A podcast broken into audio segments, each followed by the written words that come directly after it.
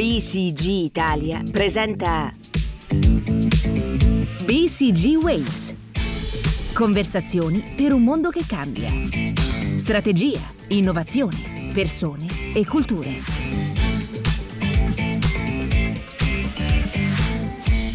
Ben ritrovati ad un nuovo episodio di BCG Waves, sono Carlo Cerutti del marketing team di BCG. Oggi siamo in compagnia di Matteo Radice, managing director e partner di BCG. Matteo, ben ritrovato, grazie per essere con noi. Grazie mille Carlo, piacere mio essere qui oggi. Matteo è nodo della practice People Organization e pertanto è esperto nei processi trasformativi su larga scala di grandi organizzazioni. Con Matteo oggi affronteremo un tema di cui molto si è dibattuto nelle ultime settimane il ritorno in presenza al lavoro e come questo possa essere coniugato con tutto ciò che abbiamo imparato in 18 mesi di smart working forzato a causa della emergenza Covid-19. Matteo, Iniziamo subito con questa domanda. Stiamo vivendo una fase di cambiamento storico nella maniera con cui lavoriamo e interagiamo con colleghi e spazi di lavoro. È passata l'emergenza Covid, abbiamo fatto 18 mesi di smart working forzato. Ti chiedo come si è evoluto il rapporto tra lavoro a casa e lavoro in presenza e come sarà il new normal a tendere del lavoro ibrido?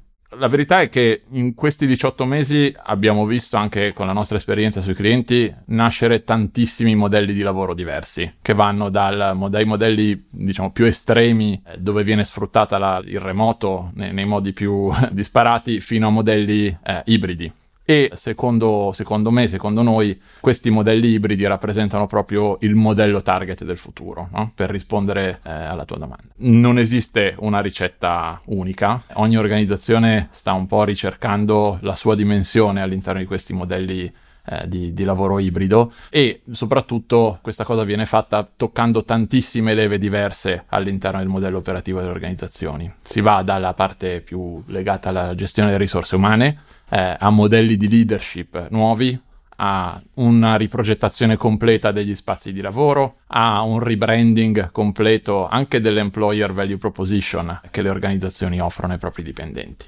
Quindi diciamo avremo ancora molto secondo me da vedere nel futuro in termini di modelli eh, sul mercato.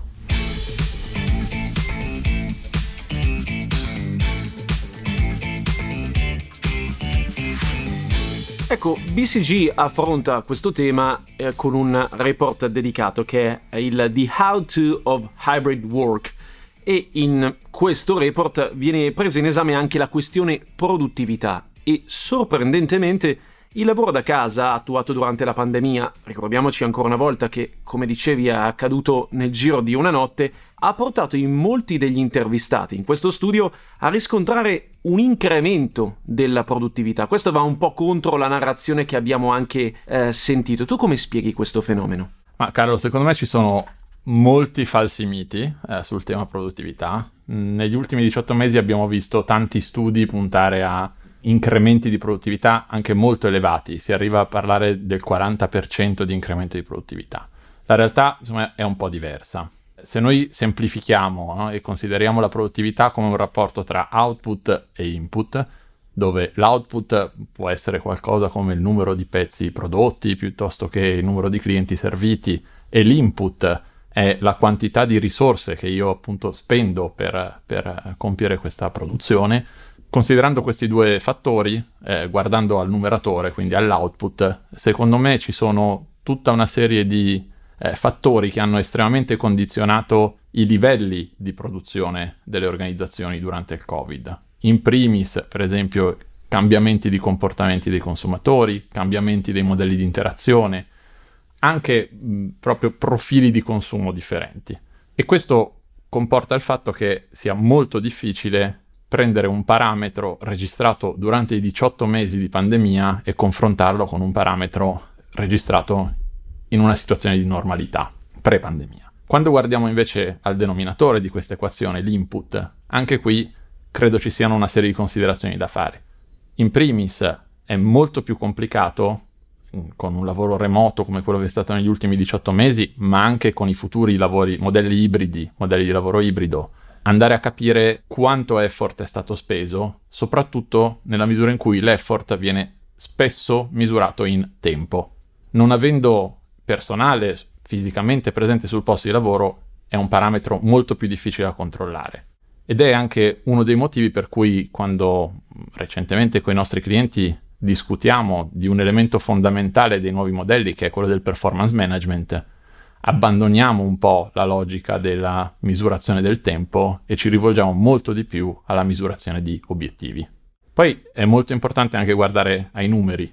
Noi abbiamo intervistato circa 12.000 lavoratori recentemente in un nostro studio e i risultati che abbiamo estratto da, questo, da questa survey sono abbastanza indicativi perché se è vero che in media il dichiarato è che un aumento di produttività ci sia stato, quando spacchiamo le risposte che ci sono state date da questi lavoratori per una serie di dimensioni, per esempio l'anzianità di questi lavoratori sul campo, vediamo che risorse con meno anzianità hanno in realtà perso produttività perché sono state meno guidate, hanno subito meno coaching eh, sul campo, hanno ricevuto meno coaching sul campo, eh, meno guida di fatto. Mentre quando guardiamo alla popolazione più anziana all'interno delle organizzazioni clienti, vediamo effettivamente un aumento, perché la sicurezza di sapere che lavoro sto facendo e perché lo sto facendo porta a lavorare con una serie di automatismi e anche a ridurre le inefficienze, tra virgolette, che ci possono essere eh, nel momento in cui io lavoro fisicamente sul posto fisico di lavoro. C'è chi anche, pur essendo, diciamo, uno degli artefici di un architrave dello smart working eh, o comunque del lavoro da casa, continua a sottolineare l'importanza della interazione fisica personale ed è il fondatore il co-founder meglio e CEO di Slack, popolare applicazione di messaggistica soprattutto per chi lavora e che è in adozione per esempio anche qui a BCG. Sul punto sentiamo Stuart Butterfield, CEO e co-founder di Slack. Uh, non sottostimo il potere della collaborazione di persona, del lavoro fisico, in presenza. Circa il 35-40% dei dipendenti sono stati assunti dallo scoppio della pandemia. Sinora stiamo lavorando e operando bene, eppure, da leader della società, mi chiedo sempre se non stiamo bruciando le riserve di capitale umano costruito negli anni passati.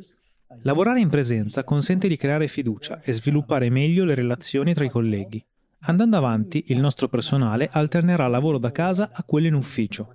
Siamo aperti ad esplorare ogni sorta di soluzione.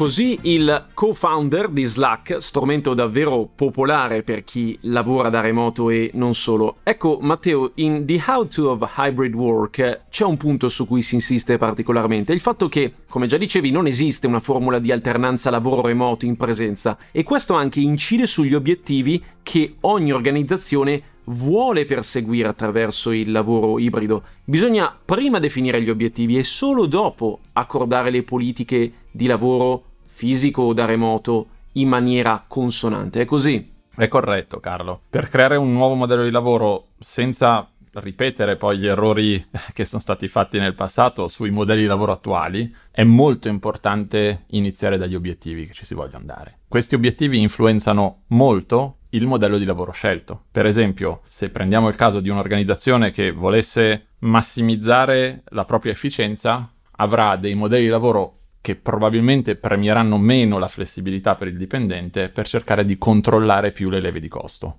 Al contrario, come organizzazione, potrei darmi l'obiettivo di essere the best place to work. A quel punto la mia configurazione di modello di lavoro sarà molto più incentrata sulla flessibilità e su un employer value proposition da dare ai dipendenti. Matteo, dover affrontare la pandemia all'improvviso ha portato tante aziende a prendere delle decisioni rapidamente, senza istituire corpi intermedi che spesso rallentano i processi. Questa eredità positiva della pandemia potrà essere, a tuo dire, preservata. Quando c'è stato il Covid, noi siamo stati spinti a trovare una soluzione in 48 ore e non abbiamo avuto il tempo di reagire con complicazione a un evento esterno che invece ha creato grande complessità questa cosa ha sbloccato tutta una serie di meccanismi che erano già insiti nelle organizzazioni, ma che non venivano, su cui non si faceva leva fino a quel momento. In particolare l'indipendenza e la razionalità dei singoli no, che compongono eh, queste organizzazioni. Cioè abbiamo dovuto finalmente abbandonare modelli di leadership, abbiamo dovuto smettere di dare per scontato alcune relazioni anche non formalizzate all'interno della, delle nostre organizzazioni. Um, abbiamo abbandonato modelli di engagement tra, tra, le persone, di cooperazione tra le persone mh, premasticati e abbiamo dovuto molto più contare su noi stessi.